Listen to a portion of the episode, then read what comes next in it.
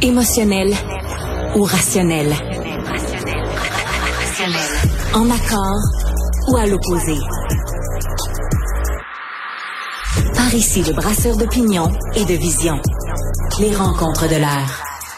Alors, Tom, ben c'est fini. Le chemin Roxham, c'est réglé. Tout ce que ça prenait, c'est qu'il se rencontre. Il n'aurait pas pu faire ça par téléphone, par vidéoconférence, non? Ben, je pense que c'est la preuve que ce que toi et moi on dit depuis un bon deux mois était vrai.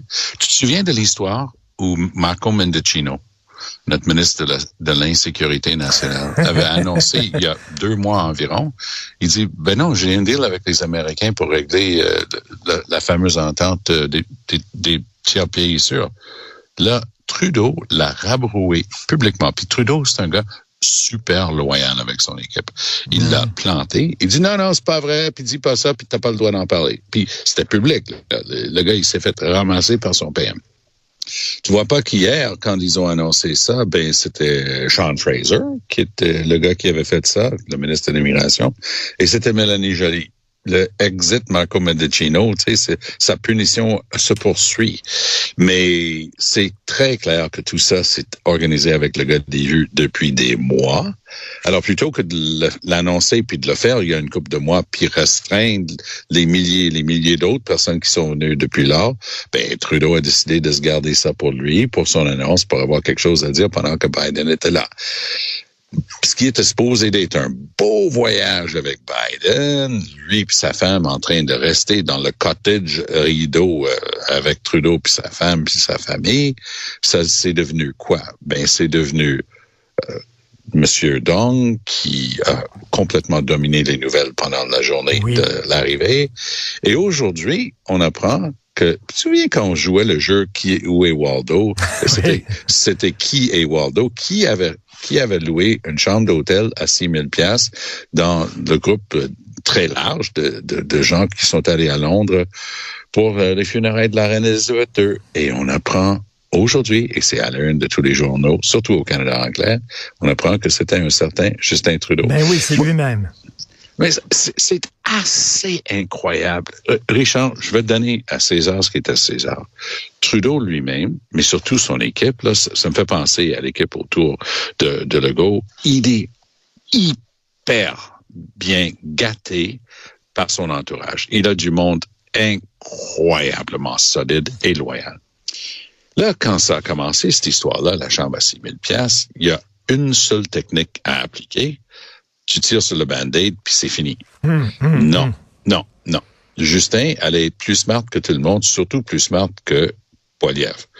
Il va à la Chambre des communes, c'est dans les nouvelles, Poiliev se lève, puis sans trop de théâtre, dit « C'était qui dans la chambre à 6 000 pièces. Parce que tu te souviens qu'avec les, les frasques et les dépenses euh, somptuaires de euh, Mary Simon, notre gouverneur général, les gens est-ce que c'était elle? Est-ce que c'est une des anciennes gouverneurs oui, ben générales? on pensait à, à Michael Jean. C'était un jeu de société de savoir qui avait été assez épais pour louer une chambre d'hôtel à 6 000 pièces. Trudeau se lève, tourne autour du pot, dit que c'était un important événement, pense encore une fois qu'il a déjoué tout le monde, puis on n'entendra plus parler. Eh ben, ça s'appelle une demande d'accès à l'information, puis ça prend un certain temps. Puis Trudeau puis le reste de la gang étaient bien avertis, puis ça tombe en plein milieu du voyage de Joe Biden.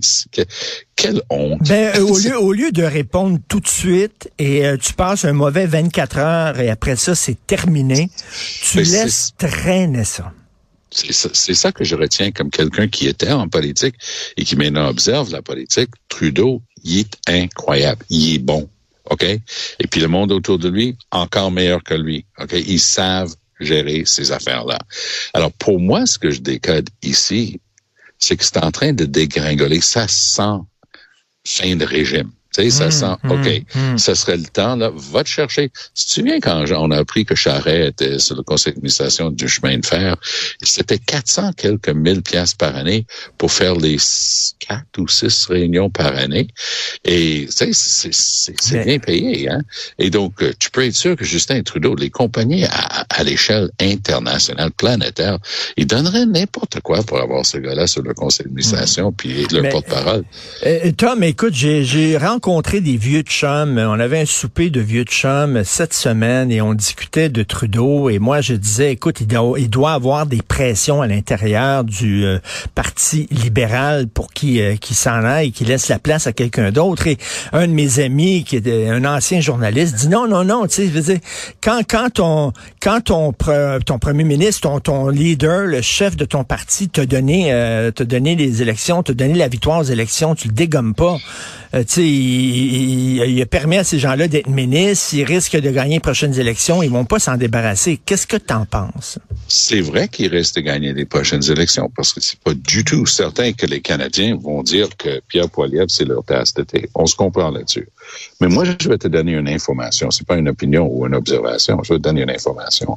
Quelqu'un, vraiment une des têtes d'affiche, du Parti libéral fédéral, m'a expliqué que c'est c'est pas trop brutal. Personne va organiser un putsch contre Trudeau pour les raisons que ton ami a données l'autre jour.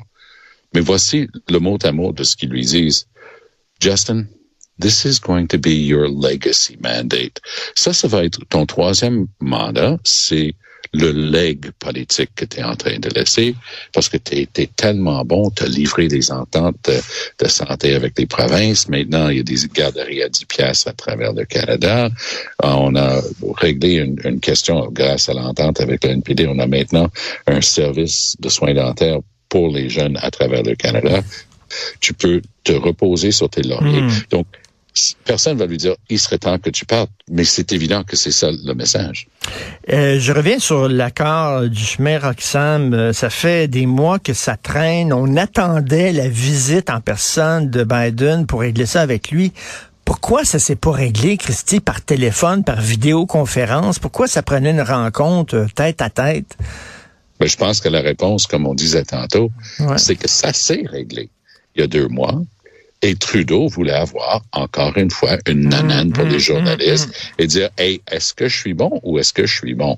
Et la solution est exactement celle que tout le monde qui a regardé ça depuis longtemps a, donné. Il dit, regarde, dis tout simplement que la frontière, c'est comme la colle. Tu sais, tu vas pas dire que Roxon ben Road, avec toutes les installations qu'on a ben finalement mis là-bas, c'est différent que, ben la euh, traversée à la colle. Mais tu as vu, Tom, il y a comme un backlash, là, j'ai lu dans la presse, aujourd'hui un texte qui dit ben ça va être une catastrophe humanitaire, ça n'a pas de bon sens qu'on ferme le chemin Roxham. Ces voix-là commencent à s'élever en disant ça n'a pas de bon sens, ça, va être pire que lorsqu'il est ouvert. T'en penses quoi? J'ai suivi ça, j'ai lu les mêmes choses, puis j'entends les mêmes choses parce que j'écoute et, et, je lis. Et je suis très sympathique euh, à quelqu'un qui, en vertu du droit international, a le droit, justement, et le Canada doit respecter ça parce qu'on est signataire, a le droit de se présenter et demander asile, demander un statut de réfugié, et ainsi de suite. Mais je vois pas, je comprends pas cet argument-là. C'est mmh, tout, tout ce que ça va vouloir dire, c'est que si tu te présentes et il va y avoir un filtrage à la frontière pour ben que tu sois à l'école ou à Roxham ou à la, au prochain chemin euh, trois kilomètres plus loin. Tu, tu vas t'interroger, c'est quoi ta réclamation d'avoir un statut de réfugié? Ben, moi, je pense que je peux avoir un meilleur job à Montréal. Un, ça, c'est ben, pas un réfugié, c'est un, migrant économique. L'année dernière, tu as vu les chiffres cette semaine. L'année dernière, le Canada, un pays qui, l'année dernière, avait 38 millions de, de personnes, ben, on a accueilli plus d'un million d'immigrants légaux, des gens qui, sont réglo. Mario Dumont écrit là-dessus justement aujourd'hui dans sa chronique. C'est un, un, chiffre très important. Donc, viens pas nous dire que le Canada fait des faux d'être accueillant puis ainsi de suite. Et on a des obligations. Puis une partie de l'entente avec Biden, c'est qu'on va accueillir 15 000 migrants euh, avec euh, cherchant un statut de réfugié ou de, de l'asile du monde occidental. C'est correct, ça aussi. Tu sais, ça fait partie du deal parce qu'il y a énormément de pression sur les Américains. Ils disent, mais il faut que vous en prenez. Euh, ça, fait partie du deal. Mm. Mais là où on était rendu, des 40, 50 000 personnes par année, ça avait un effet pervers sur les gens qui jouent les règles du jeu. Tu es dans ton pays, tu te dis, OK, j'ai des études, ça va mal dans mon pays, je veux aller dans un pays plus sûr, je veux immigrer au Canada, je veux aller à l'ambassade du Canada, je vais faire mes papiers en ligne, je vais payer parce qu'il faut payer à chaque étape, il y a, de l'argent quand même en, cause. Je vais payer ce qu'il faut payer pour euh, et je vais voir si je peux pas amener ma famille au Canada. Ces personnes-là qui respectent les règles, qui sont droits, ils disent moi je veux y aller.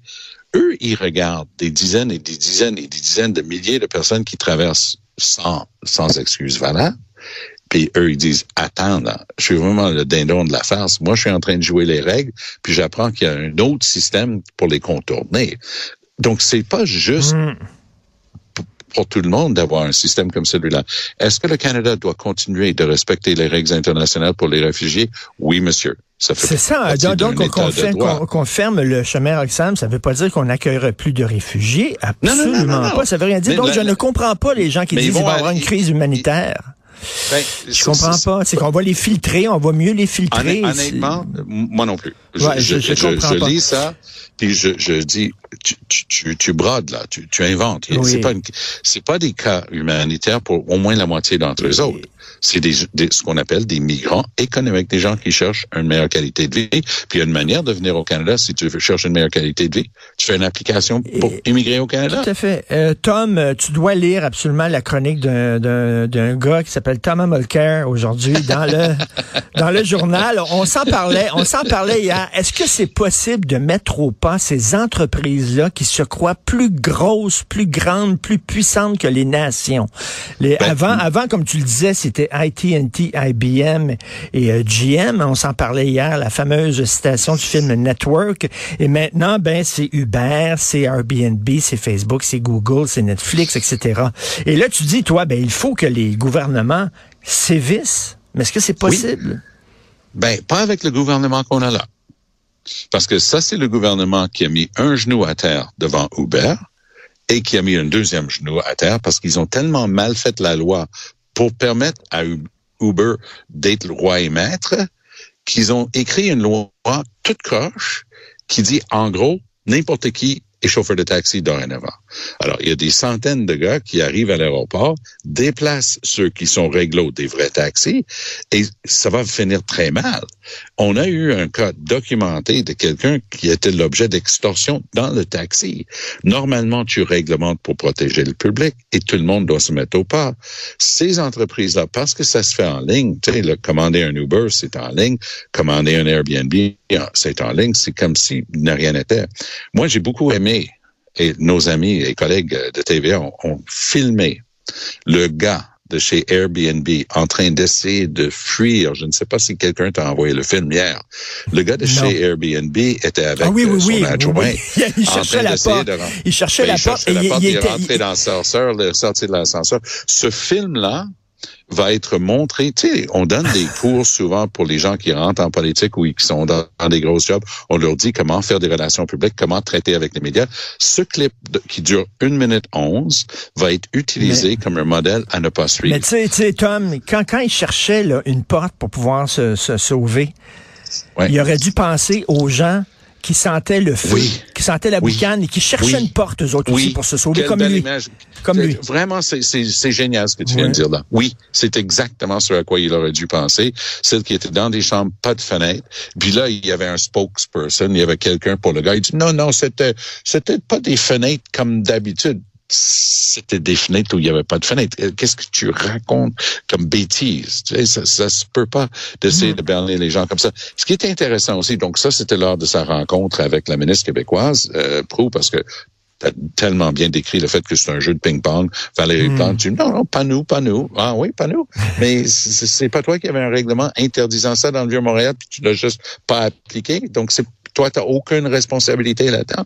Alors, moi, ce que j'ai trouvé fascinant, et euh, je pense que c'est la ministre Prou qui l'a mentionné, euh, c'est que Airbnb a retiré de son site du jour au lendemain des centaines, sinon des milliers de places Airbnb qui étaient illégales, qui n'étaient pas conformes ni aux lois provinciales ni aux règlements municipaux.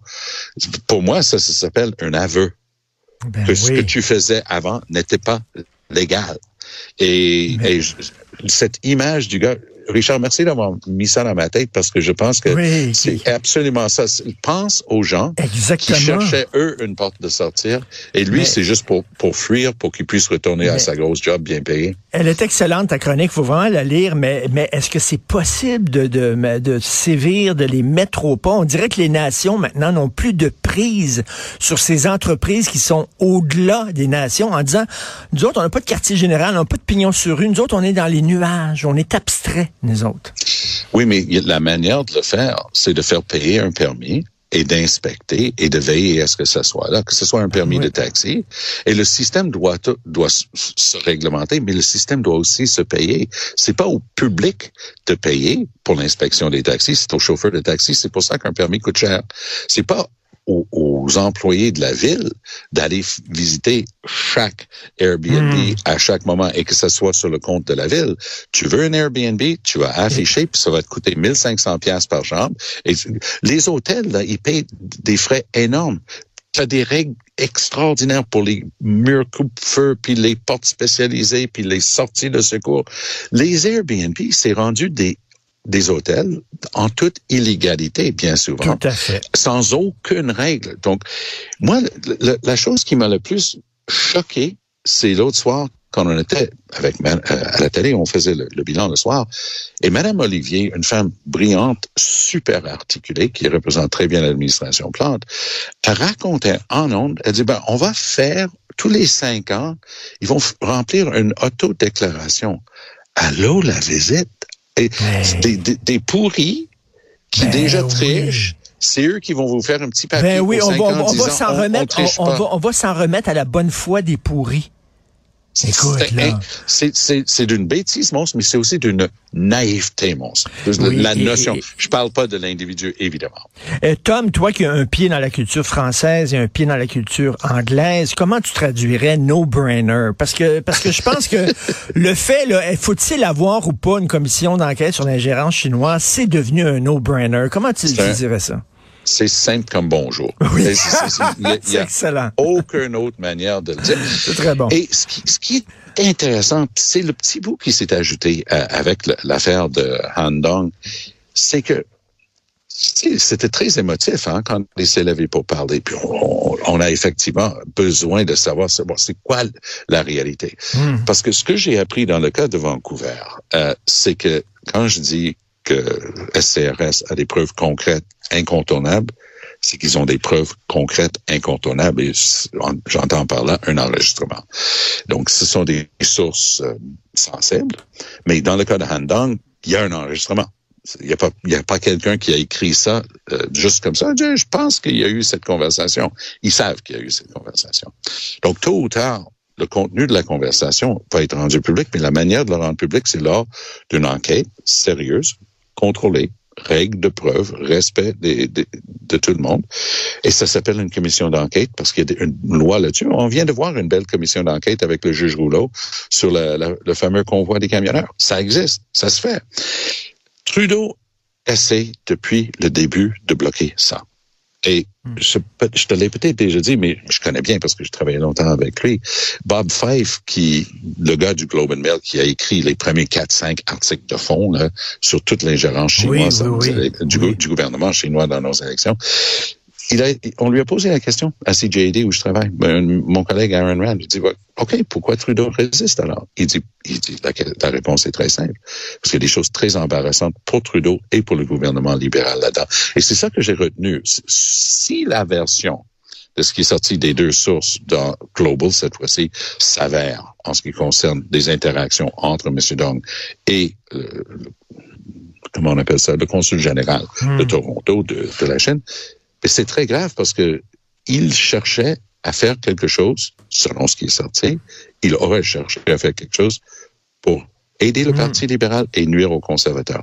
Donc, si Trudeau était au courant de ces démarches-là, et c'est ça qui devient la, question la plus importante, c'est la question classique, qu'est-ce que Trudeau savait et quand est-ce qu'il le savait? Exactement. Si il, savait ça et il ne faisait rien, c'est qu'il en a profité de ce que la Chine a fait. Et, Ça prend une commission d'enquête et c'est simple comme bonjour, j'aime bien ça. Eh oui. Et écoute, euh, bon week-end, bon vendredi. Tu sais Hey. que c'est vendredi et si jamais tu prends un gin tonic ce soir, Oui. prends Oui. comme gin le Bombay Sapphire, c'est à 77% d'alcool, ça a l'air.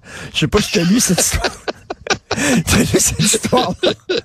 Non, je l'ai manqué. C'est un- une femme qui est arrêtée pour alcool au volant, OK? Et Ouais. euh, elle, elle a prouvé qu'il y avait eu un problème dans le gin Bombay Sapphire. Au lieu d'avoir 40% d'alcool dans ce gin-là, elle a fait un, un test. Elle a fait faire un test. Il y avait 77% d'alcool. Donc, elle, elle avait pris le nombre de verres réglementaires avant de prendre euh, son volant. Sauf qu'elle a réussi à faire prouver qu'il y a eu une erreur lorsqu'on a fait ce gin-là et on avait mis trop d'alcool dans la bouteille. Faut le faire Eh quand ben, même. ben, quand même, il faut le faire. Oh, Faut le faire, donc. non. Bombay Sapphire, 77 d'alcool. Hey boy! Salut, bon week-end. Hey, toi Salut, aussi, bye.